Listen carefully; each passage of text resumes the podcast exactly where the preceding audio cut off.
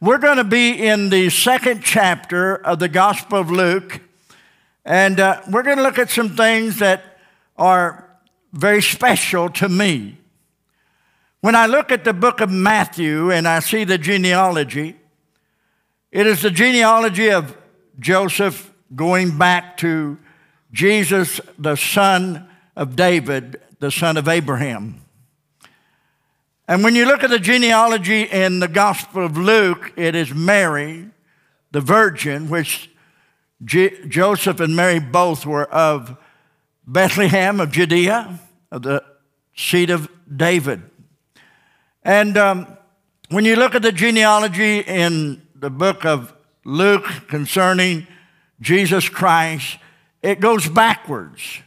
And it goes back to the time of the son of Adam.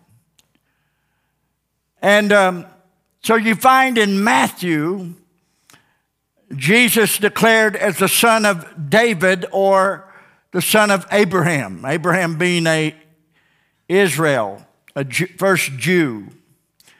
And back to Adam in Mary's genealogy. As we see the genealogy of Jesus Christ through both sides. The Bible is so inspired. The book of Mark has no genealogy because the book of Mark is a servant. Jesus came as a servant, a slave. The Gospel of John shows Jesus as God. And there's no genealogy in that. But you stop and think about it. When you come to the Gospel of John, in Matthew it says, of the seed of David and Abraham. Luke of the seed of Adam.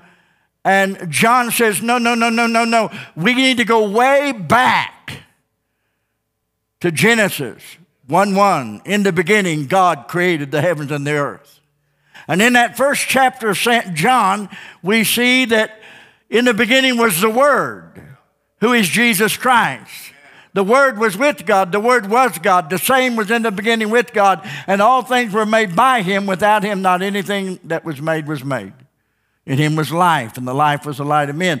Verse 14 says, Then the Word was made flesh and dwelt among us. And that little bundle of flesh on that first uh, Christmas Eve, and let me just simply say Christmas Day, let me simply say this Jesus wasn't born on December the 25th. So, how do you know that? Well, it'd be a good guess that he wasn't born on that day, simply because shepherds were abiding in the field tending to their sheep. Also, we're told in the scriptures that Jesus Christ is God tabernacle, tabernacling in the flesh.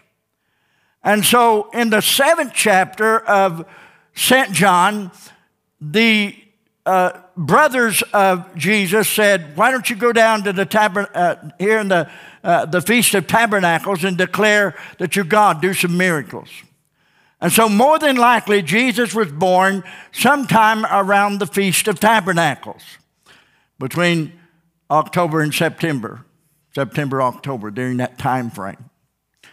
And it's not that I'm just saying this, it's we know that the Word was made flesh and dwelt, meaning tabernacled among us.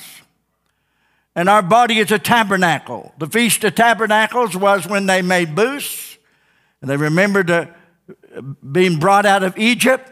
They made booths, went out of their homes, went into booths and little shacks that they made, and they celebrated the freedom that uh, God brought through Moses and brought them out of Egyptian bondage. And so Jesus, God comes to earth and he tabernacles among us. He comes to earth in a tent, and that tent is called his body. He tabernacled among us. And I believe Jesus probably was born sometime during the Feast of Tabernacles. I can't prove that, and it really don't matter. What matters that he was born. Amen? That's what really matters. And I want us to stop and consider some things that is wonderful in the area of when Jesus Christ came. He didn't choose to come in Caesar's palace. God didn't choose to send his son into the Jerusalem to the temple. He didn't send him to Caesar, Augustus, or the Roman emperor. He sent him to Bethlehem. And Bethlehem, a little town, small, very small, Bethlehem, actually four miles from Jerusalem. And God sent his son to a little place called Bethlehem, which means house of bread. And it was also a place where they raised lambs for sacrifice. And God sent his son to Bethlehem because he's going to be the bread of the world, the bread of life. And he's going to be the sacrifice. Behold, John the Baptist said, Behold the Lamb of God that taketh away the sin of the world. And so I want us to look at some things tonight that uh, will spark our interest tonight in the fact that when Jesus Christ came, he came very humbly. We're talking about God in a little bundle of flesh, and God was in him, reconciling the world unto himself. God being made flesh, coming out of the Virgin Mary, bypassing the seed of man. For the seed of man carries down the Adamic sinful nature. And the bloodline of God and the blood that was in Jesus was pure and holy blood. Just kind of laying down a little foundation that I need you to stop. We're, we're going to get into some things that that maybe you've never heard before, it's, it's wonderful to stop and consider about the, the, the message of Jesus coming and being born. And uh, he was born, and preachers say this he was born in a manger. No, he was born in a stable, laid in a manger. Poor Mary, if she had to have the baby in a manger, wasn't room, but he was born in a stable because there was no place in the inn for them. And she went in to the barn, the stable where the animals were. And she had her baby among animals. And they laid Jesus Christ. And she had her baby among sheep, lambs. And when she had her baby, she laid Jesus, her baby, in a manger wasn't a manger like wood that we see in Christmas plays. It was a concrete feeding trough, basically. That was the manger. Can you imagine God loving us so much that He chose to come to you and I in that fashion? It's amazing how incredible our God is. Luke chapter 2, verse 8 through 18. Let's stand for the reading of God's Word. Luke chapter 2, verse 8 through 18. Let's read it in reverence to the Lord. And there were in the same country shepherds abiding in the field, keeping watch over their flock by night. And lo, the angel of the Lord came upon them, and the glory of the Lord shone round about them, circled them, and they were sore afraid. I don't know the difference between afraid and sore afraid, but I assume that sore afraid is terrified. And the angel said unto them, Fear not, for behold, I bring you good tidings of great joy, which shall be to all people. For unto you is born this day in the city of David a Savior, which is Christ the Lord, that is in Bethlehem.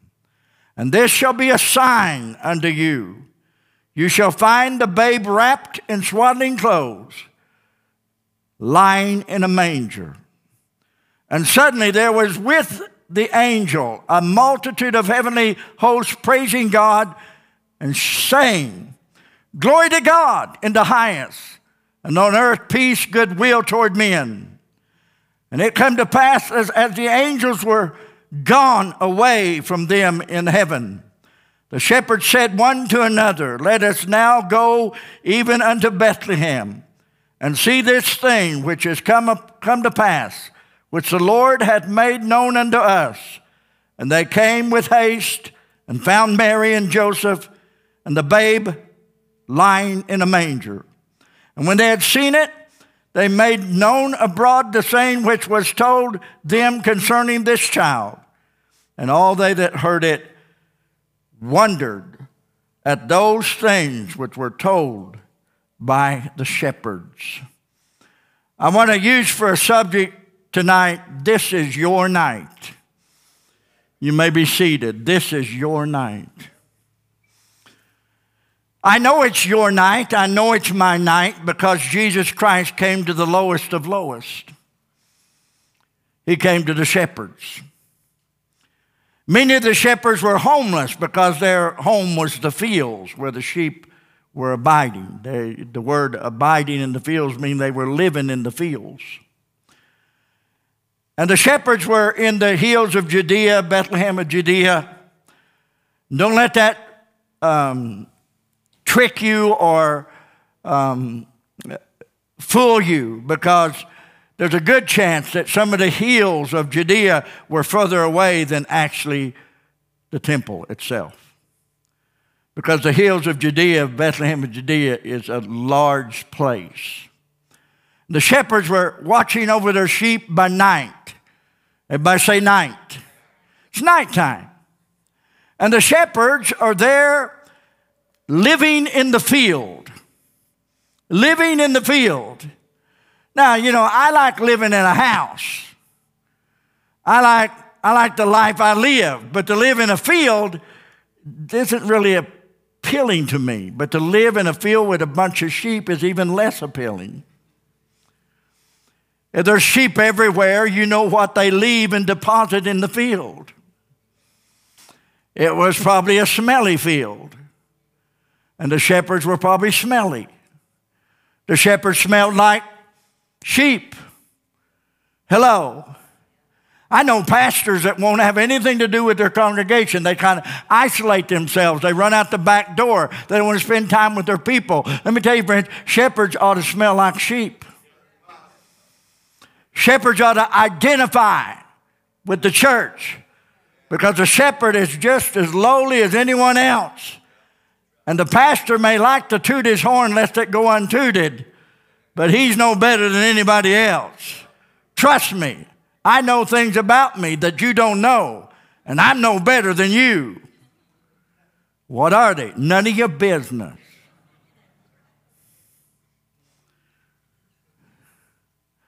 The Bible talks about a holy child. His name is Jesus.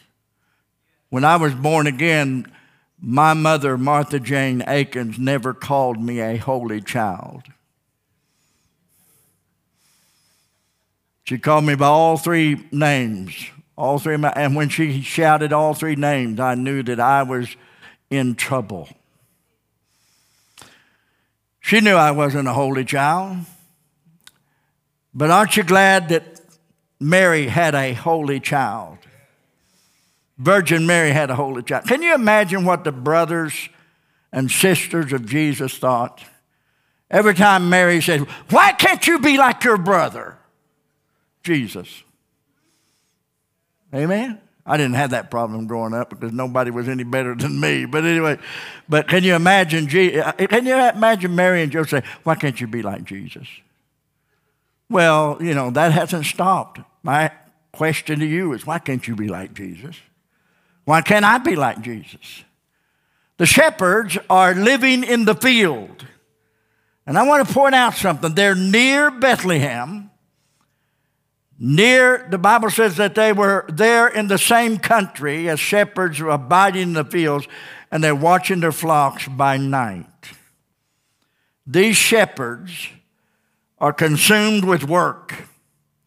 These shepherds are consumed. It's dark, it's night, it's in the fall time, the rainy season. At night, it gets cool. And if you're living in a field, at night, you're going to build a fire. And the shepherds would no doubt gather around the campfire.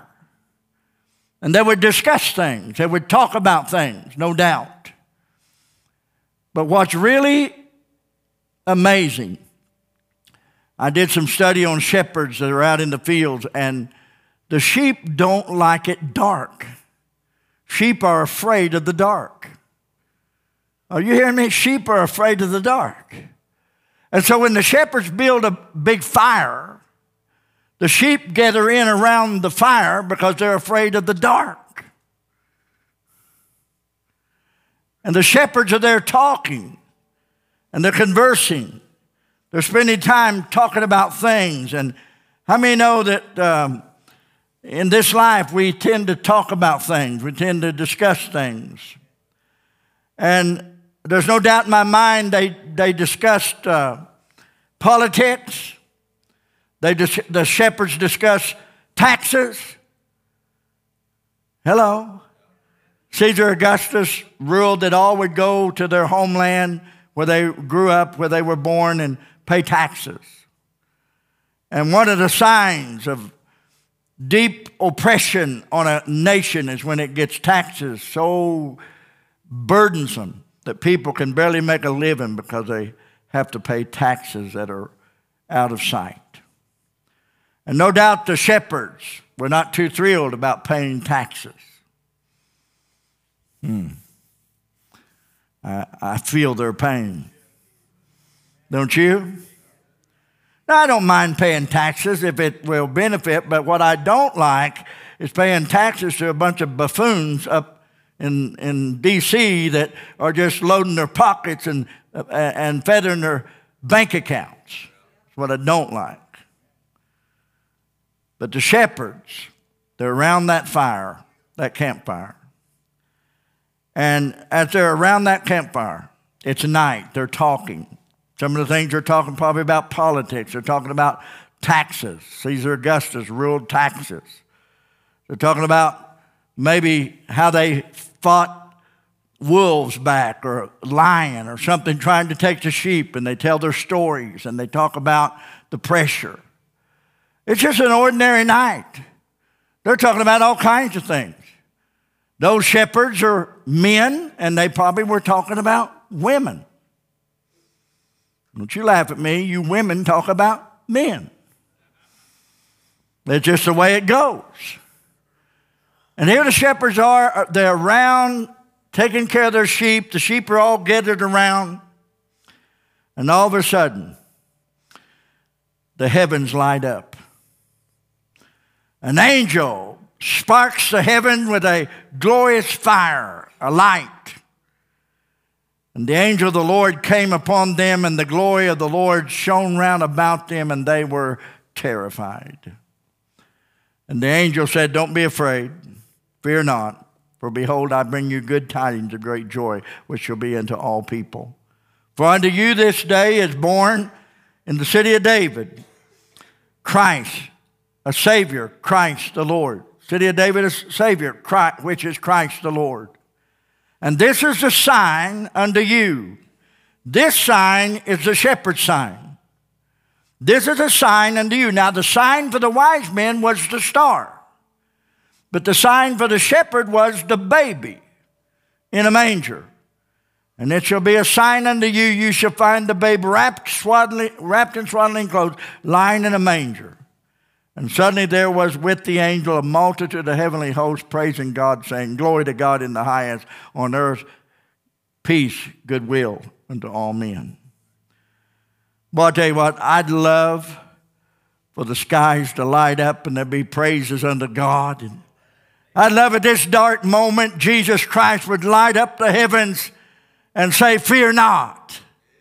I'd love for him to return at any moment, and he will return just as surely as he came as a virgin through the virgin womb of Mary, just as surely as he came as a little bundle of flesh, God robed up in that flesh, wrapped up in that flesh, just as surely as Jesus came and God was in him, the Father was in him, reconciling the world and himself, just as surely as Jesus raised the dead, Jesus cleansed the leper, as surely as Jesus walked on water, as surely as Jesus healed the sick and cast out demons, as surely surely as Jesus performed miracles, he's coming back. As surely as he died on the cross of Calvary, as surely as Jesus Christ went as a lamb, led as a slaughter to the cross of Calvary, he's the lamb that will take away the sin of the world. As surely as Jesus bled and died on that cross for your sin and my sin, as surely as Jesus went through the pain and the suffering of death and the shame of death on that cross, Jesus Christ bowed his head, but before he bowed his head, he said, It's finished. And I think he was try, trying to say this Devil, you're finished. Devil, you're finished. Devil, you're finished. We ought to say to cancer, You're finished. We ought to say to sickness and disease, You're finished because Jesus is the healer. We ought to say to shame and iniquity in our lives, You're finished. That condemnation, that sin, wickedness in the world is finished because Jesus Christ took it all upon the cross. Took it all upon the cross. He took it all for you and I. And he died on the cross because God so loved the world that he gave his son Jesus. And dying on that cross, he was put in a tomb. Hello, hello. Jesus was put in a graveyard. He's put in a tomb. But he rose again from the dead. And today we don't serve a dead God, we serve a living God. Today we don't serve a myth, we serve the truth of Almighty God. Today we serve a, a, a, God who came to the virgin womb of Mary, a God who came in a little bundle of flesh laid in a manger, a God who came and announced to the shepherds, I bring you good tidings of great joy that unto you is born a Savior in the city of David, which, is, which will save the people from their sin, Christ the Lord. And all of heaven lit up, and all of heaven shouted, and all of heaven began to praise God. And the angels and the shepherds began to, I think they were, were absolutely amazed. At first, they were terrified. But when the heavens lit up, I believe they stood there. I don't know what they said, but it was something like this.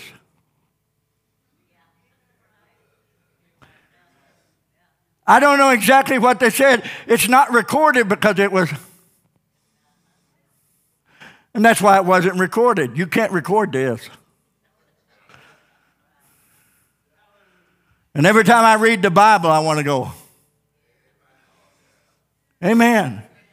Every time I read about the love of God, I want to go, what an awesome God. What an awesome Savior we have.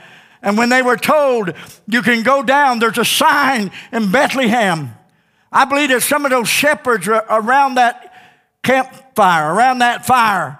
How many know there's always a real smart one among the group? How many agree there's always a real smart one around the group? There's a smart aleck around the group too, but there's always a smart one around the group. And I can just hear the smart one say around that fire, you know, we're close to Bethlehem. And in the book of Micah, chapter 5, verse 2, it says that the Savior will be born in Bethlehem. And the angel said, He's in the city of David. Mary has brought forth her firstborn son. He's wrapped in swaddling clothes. He's laid in a manger. And I can just hear that real smart one shepherd look at the other shepherds and I told you. And they begin to run over the Judean hills to get down to where the stable was. And they bust into the stable. And it's full of sheep, it's full of cattle, it's full of animals, it's full of other things.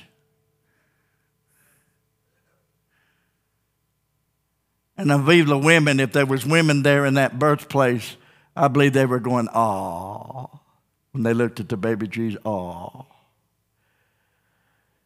And I believe the animals made their appearance. I believe the little sheep or the goat would get up in the manger and bat, bat, bat, bat, bat. No cow or the bull, moo. And the old donkey would say, He ah,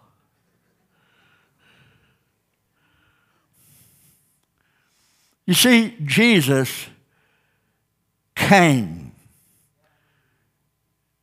to the lowest. Jesus came to the common man as well as the all men. He came to the shepherds. He made that announcement to the shepherds. Can you imagine that? The heavens didn't open in Jerusalem and say, Hey, I bring you good tidings of great joy. That wasn't where the announcement was. And way off in the east, in, in Iran and Persia area, way out there in the eastern area, there's some wise men looking at a star that's shining, and they've heard the prophecy of, of, uh, uh of uh, uh, Balak, the prophet, and they've heard the words of the wise man uh, called Daniel in the book of Daniel. And Daniel told the wise men and the counselors all about the Bible and about the things of God. And way over there in, in Medo Persia, there, there's some wise men that are looking and they're seeing this lit up, whether it's an angel or whether it's a fire by night that, uh, that hovered over the tabernacle. I don't know what it was. It wasn't a comet, it wasn't a, a, some asteroid, it wasn't some scientific thing you could put in a test tube, uh, it wasn't something you could put in a telescope. It was the light of God lighting up, leading the wise men to where Jesus was. But the shepherds got there first. They got there while Jesus was still in swaddling clothes. They got there when Jesus was still called a babe.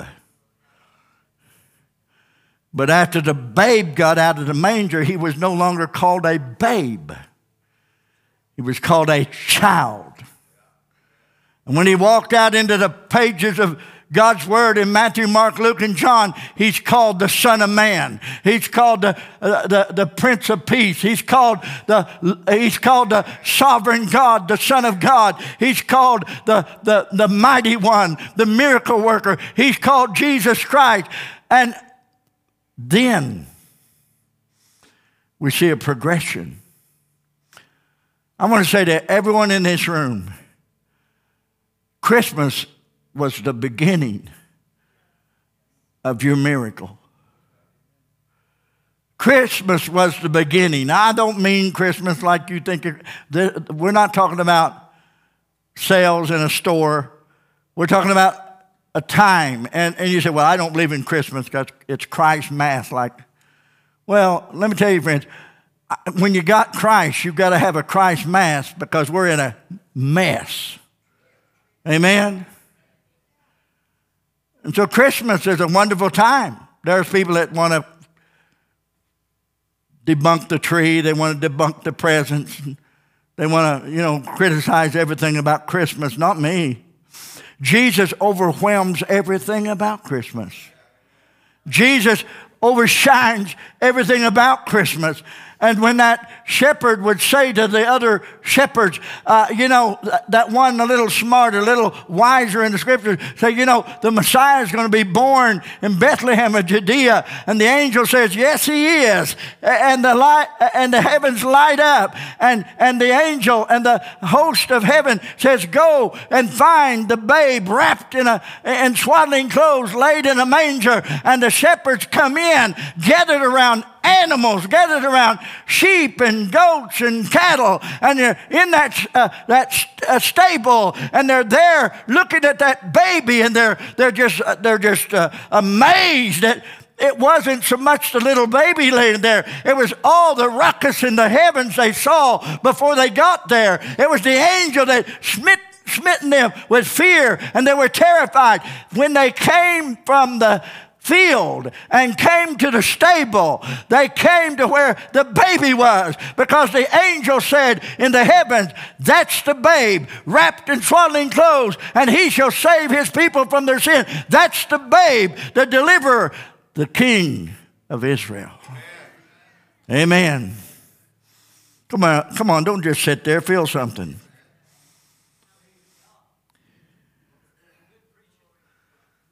The shepherd sang was a babe wrapped in swaddling clothes.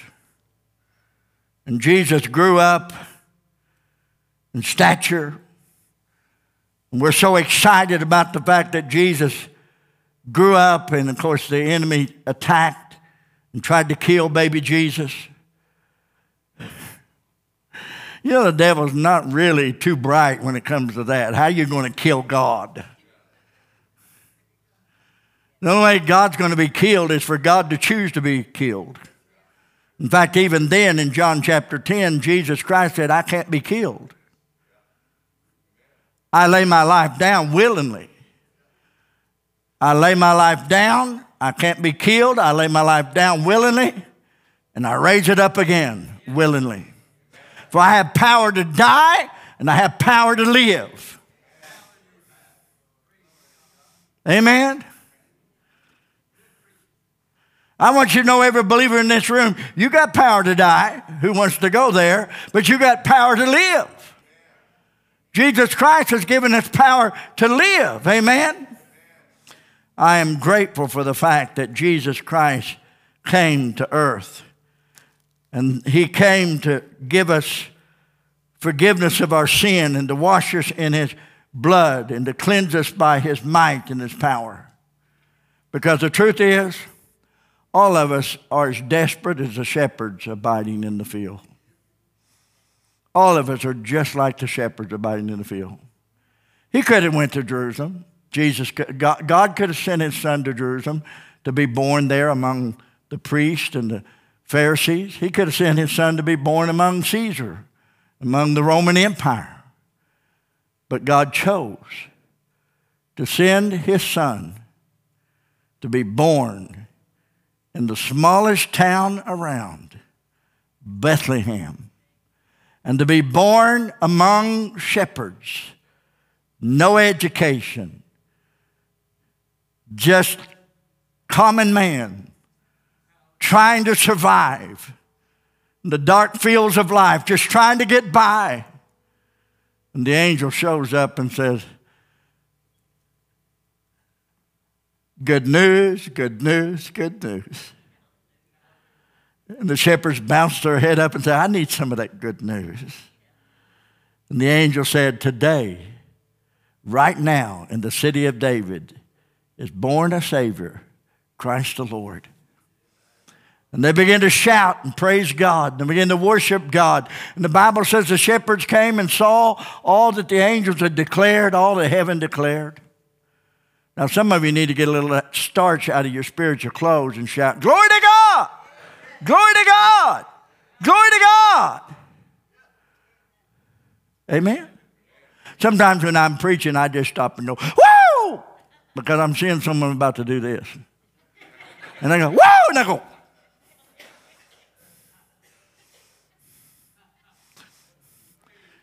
Say, well, I, I want to go to church and be comfortable. Whoa. Amen? Now, I'm a little old fashioned. Really, I'm a little old fashioned. You know, I believe that if you're going to go see King Jesus, you got to live the part. You got to walk the walk. If you're going to go see King Jesus, I think them shepherds kind of scrubbed up the best they could. I believe old Neb said to Zach, How do I look? Well, Zach said, You got a little piece of, you know, on your nose right there. And the shepherd says, Well, let me get that. That's what mama used to do to me. We got to get all cleaned up, wash our hands in the sheep trough. Never mind, there's sheep slobbers all over the water. They clean up the best they can, come running to where Jesus is, and they get inside the stable, and there's animals everywhere and they look at the baby and they say, The sign, the angel said the sign would be a baby wrapped in swaddling clothes. And the angel said, This is the sign. And they rejoiced and praised God. And they worshiped God. And Jesus come to bring us hope. God robed in flesh. He's called a child by the apostles. Now, in Matthew, he's King of Kings and Lord of Lords. In Mark, he's a suffering servant. He's a slave under Roman rule. In Luke, he's the Son of Man. And John, he's God, robed in flesh. But the apostles take him into Acts. And the apostles bring him back to the message the Holy Child Jesus. So there must be something very important about Jesus growing up with us. Emmanuel, God with us. Must be something very important about that. And remember the, the Sanhedrin in, in, in Acts chapter uh, 4, the Sanhedrin kept telling them, Don't you preach in that name anymore. What power what, what authority do you have to preach this in, in that name? What, what give you the right to cause the lame man to leap at the gate called beautiful? What, what's your power? What's the name? And they said, It's the name of Jesus. And they said, No, no, no, no, no, no, no, no, no, no, no, no. You can't preach in that name. You got to back up. And they threatened the, the apostles and said, uh, We'll beat you. And it's the same Sanhedrin that took Jesus to the cross. Same Sanhedrin that, that took Jesus and condemned him to die on the cross of Calvary. But I want you to know today, it was God's plan all along. You think you got it together? No, God's got it together.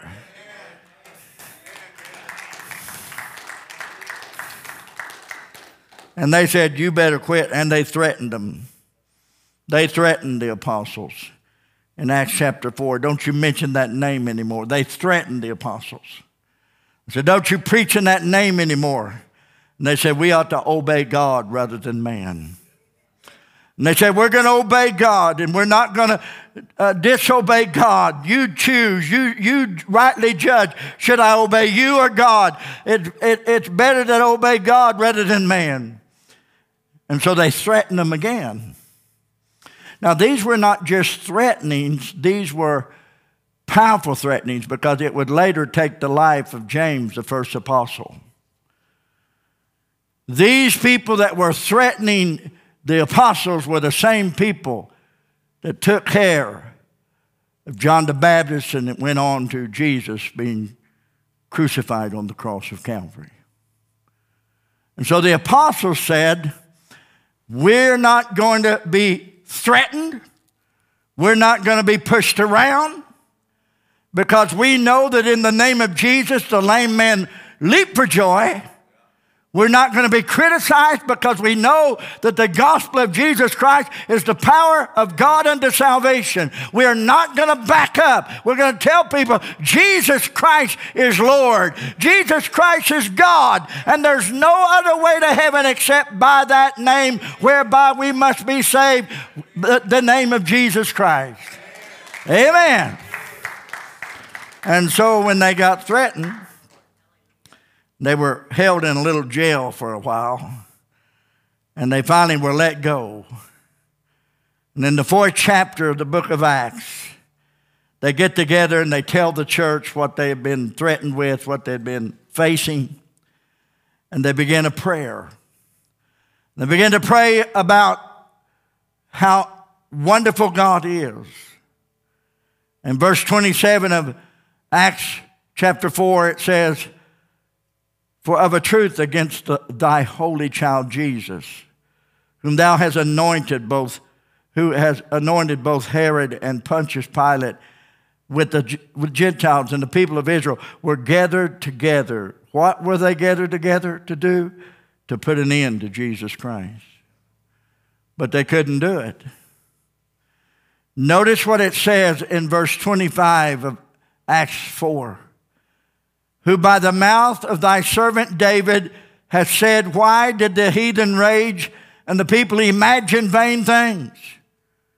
And the kings of the earth stood up, and the rulers were gathered together against the Lord and against his Christ. For of a truth, against the holy child, there it is, the holy child Jesus, whom thou hast anointed, both Herod and Pontius Pilate and the Gentiles, I read that a moment ago, have gathered together. What are they going to do? They're going to try to put an end to Jesus Christ. And verse 28, the apostles are praying, and they said, For to do whatsoever thy hand and thy counsel determined before to be done. In other words, God had a hand, God's hand was in the crucifixion. God the Father's hand was in the uh, birth and the life of Jesus Christ. God the Father's hand was in the death and resurrection of the Son of God. The council determined before God had a hand in the plan, there's a hand and a plan, and God the, the apostles are crying out, God had a plan when that little baby was born and laid in a manger. God had a plan when Jesus Christ grew up as the holy t- child Jesus. Verse 20, 29, and now, Lord, they're talking to God, and now, Lord, behold their threatenings, and grant unto thy servants that with all boldness they may speak thy word. God, give us some more boldness. God, give us some more ability. God, give us some more strength. And give us that strength, verse 30, by stretching forth thine hand to heal. And signs and wonders may be done by the name of thy holy child, Jesus. Verse 31, I love this. And when they had prayed, the place was shaken where they were assembled together, and they were all filled with the Holy Ghost, and they spake the word of God with boldness. That verse 30 says, stretching forth thine hand to heal. Talking about that holy child Jesus. Jesus stretching forth that hand to heal. Signs and wonders may be done by the name of thy holy child Jesus.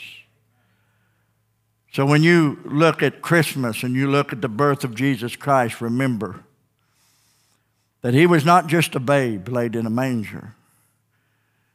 He was God in that bundle of flesh. And you remember he grew up as a child in stature and wisdom. And as he grew up, he became a man. And he began to share the will of his father. He began to preach, began to stretch out his hand and heal the blind and heal the sick. You know, Jesus many times would just speak a miracle. Are you listening to me? Many times Jesus would just speak a miracle. That's why I believe a miracle can come while you're preaching. Because the miracle's in the Word.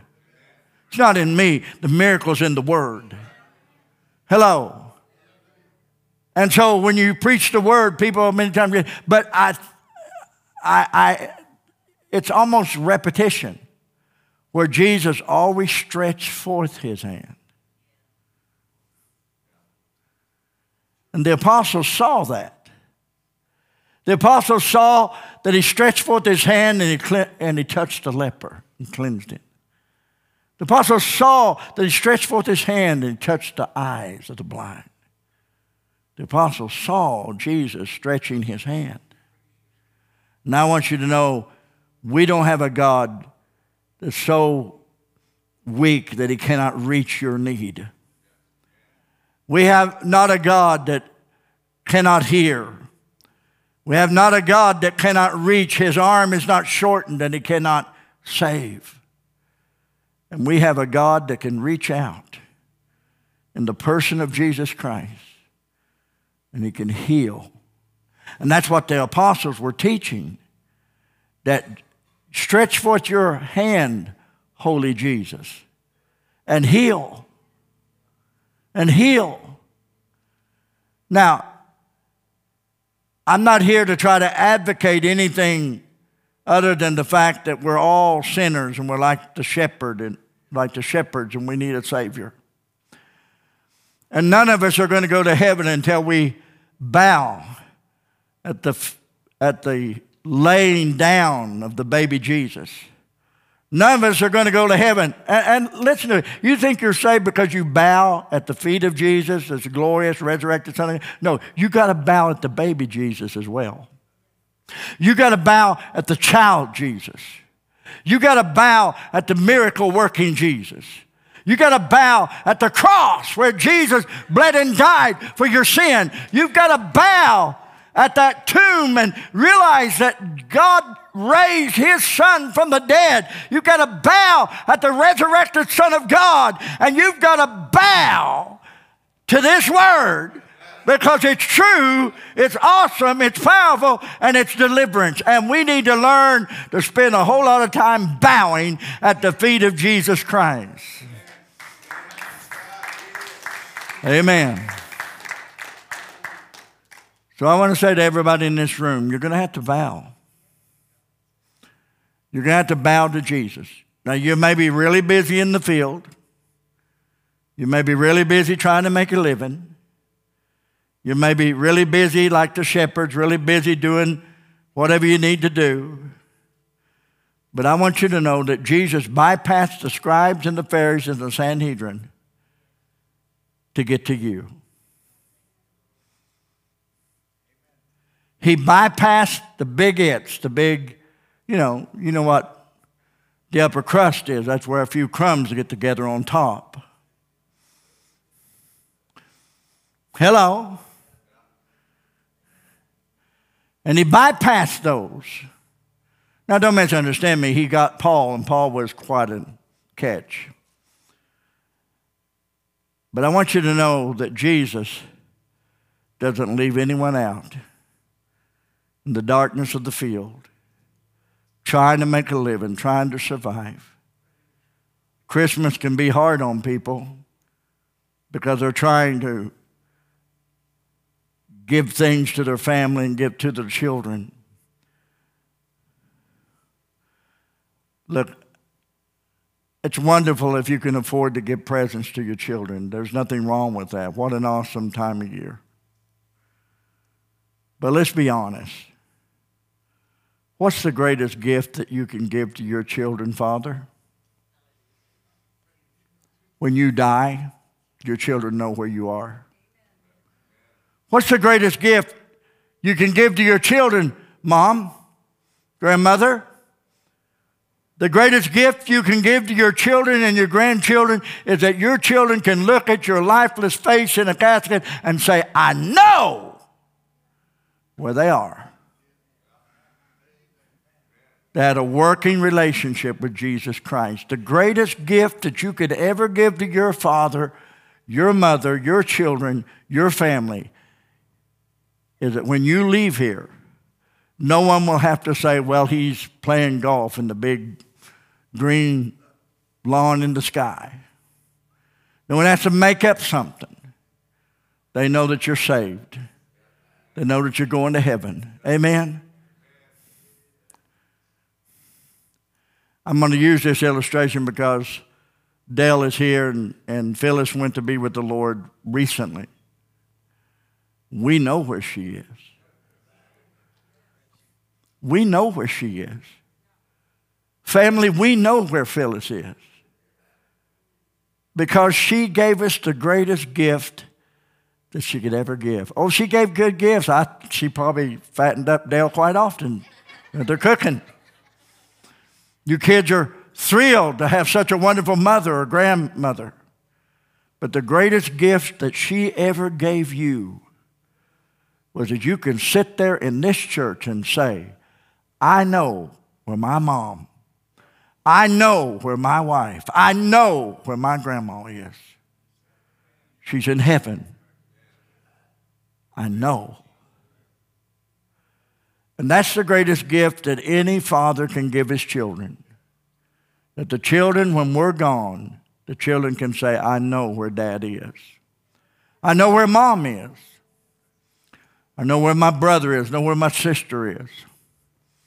What we're talking about expensive gifts. There's no more expensive gift, no, nothing more expensive than the blood of Jesus and the suffering of Christ and the washing away of our sins and giving us eternal life. There's nothing more valuable than when we leave here, everyone knows where we headed. Amen? When we leave here, everyone knows that we're with Jesus. Amen. Trust me, if we disappeared tonight, we that love the Lord, if we disappeared right now while I'm preaching, we went up, not down. Amen? I put on Facebook about the catching away of the church. I put on Facebook. I said, if, if the Lord comes and Judy and I are taken, somebody show up and feed my chickens. They're not responsible. Amen. That dog you love so well, leave a note and say, Look, if I disappear, make sure the dog is ready. Amen. Said, I'm taking my dog with me. Well, that's fine if you want to try it, but I wouldn't try it. Even though your dog's probably better than some people you know. Amen. Don, be careful. Careful, careful, careful, Don. We know that all dogs go to heaven. There's a movie about it. We know that all dogs go to heaven. All cats go to hell.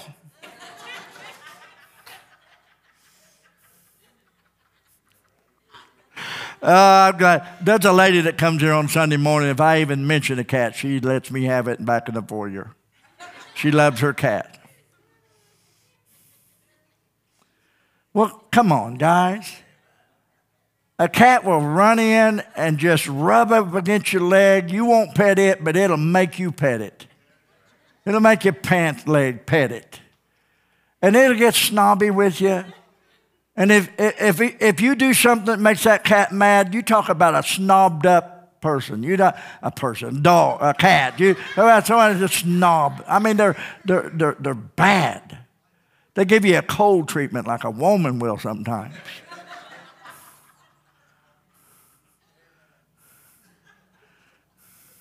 It is true. Amen. Your dog does it too. Your, your dog's good. To, we're, I mean, we're here. We're talking about all dogs go to heaven. Actually, they don't. You say, well, preacher, you're being too light-hearted about it. No, I'm not. I'm t- telling you that you have got to position yourself at the feet of Jesus Christ. And you've got to repent of your sins and come to Christ, or you can't give your children the gift you need to give them. You can't give your family the gift that you need to give them. It's not money. It's not prestige. It's not material substance. The greatest thing that anyone in this room can give their loved ones is the assurance that you are saved. Amen? Now, when I got saved, I got saved for me, but I got saved for my family too. And I'm glad I'm saved. And I want to live a life that tells people that I'm ready. I'm ready to go. Amen? And so I want to say to everyone in this room make sure you're ready. This is Christmas Eve. This probably isn't the time that Jesus was born, but he was born. And we need to bow at that baby. Because that baby's not just a ball of flesh, that baby is God robed in flesh. We need to bow at that baby. We need to bow at that child. We need to bow at that sovereign God. We need to bow at the words of Jesus. We need to bow at the cross of Calvary. We need to bow at the tomb, the empty tomb of Jesus Christ. We need to ask God, please give us eternal, everlasting life. Because that is the greatest gift that anyone in this room could ever receive is everlasting life. I'm glad that I'm going to heaven. I'm glad that I have everlasting life. But I'm convinced that after I'm gone, unless the rapture takes place, my family will be even more glad than me. Because grief is such a horrific thing if you don't know where that loved one has gone. My friends, Give the greatest gift that you can ever give to your children, to your family. That gift to your loved one, that when you are gone, they'll know where you are. That's the greatest gift that anyone can give their family to loved one. Stand with me. Josh's going to come and bring a song. We're glad you came. Hope you enjoyed the message. Hope you enjoyed what has been said and what has been done. And I do want everyone in this room to understand that you can't just flip it through life, just go through life haphazardly. You've got to put Jesus, you've got to turn from your sin, you've got to ask Christ within, you've got to repent of your sins. You've got to come to Christ. You've got to ask Him for forgiveness. You've got to bow at His presence and believe that Jesus died on the cross for your sins, rose again from the dead, and one day Jesus Christ is returning to judge the quick and the dead. Jesus is coming soon. And we need to be ready. We need to be ready. Altars open as Josh plays and sings.